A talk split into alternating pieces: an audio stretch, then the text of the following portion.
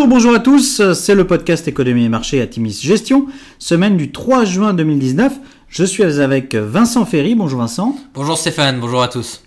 Alors petit avertissement, les performances passées ne préjugent pas des performances futures, bien lire les documents de référence des fonds avant d'investir, et puis nous allons citer un certain nombre d'entreprises. Il s'agit d'une simple illustration de notre propos et non d'une invitation à l'achat. Alors cette semaine, nous avons titré qu'on lui retire Twitter, bon sang c'est vrai que la semaine a été encore difficile sur les marchés financiers avec de nouvelles déclarations peu annonciatrices d'une trêve dans la guerre commerciale entre les USA et la Chine. Et puis, je dirais, cerise sur le gâteau, Donald Trump a relancé en fin de semaine la guerre commerciale avec son voisin mexicain via un tweet dont il a le secret. Le président américain a ainsi menacé de mettre en place 5% de taxes douanières supplémentaires sur toutes les marchandises mexicaines importées, un montant progressif qui pourrait monter jusqu'à 25% d'ici octobre, et ce à partir du 10 juin si Mexico ne mettait pas un terme à l'immigration clandestine. Alors là, tous aux abris, les obligations euh, servent de refuge et le 10 ans US voit son rendement baisser nettement à 2,14%.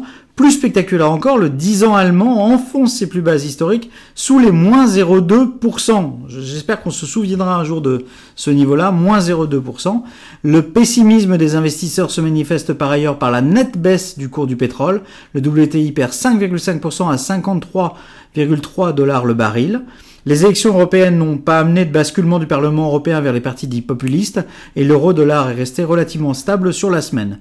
Sur la semaine, le CAC 40 perd 2,1%, le SP500 perd 2,6% et le Nasdaq 2,4%. Le mois de mai aura été particulièrement difficile après un rallye début d'année spectaculaire. Le CAC 40 aura perdu 6,8%, le SP500 6,6% et le Nasdaq 7,9%.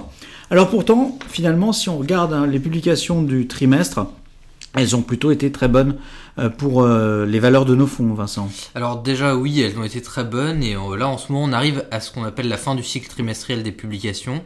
en Europe, on a une autre nouvelle, c'est la proposition faite par Fiat Chrysler à Renault de fusionner 50 à 50-50 afin de constituer le troisième constructeur automobile mondial. Alors petite précision, ces valeurs sont absentes de vos fonds.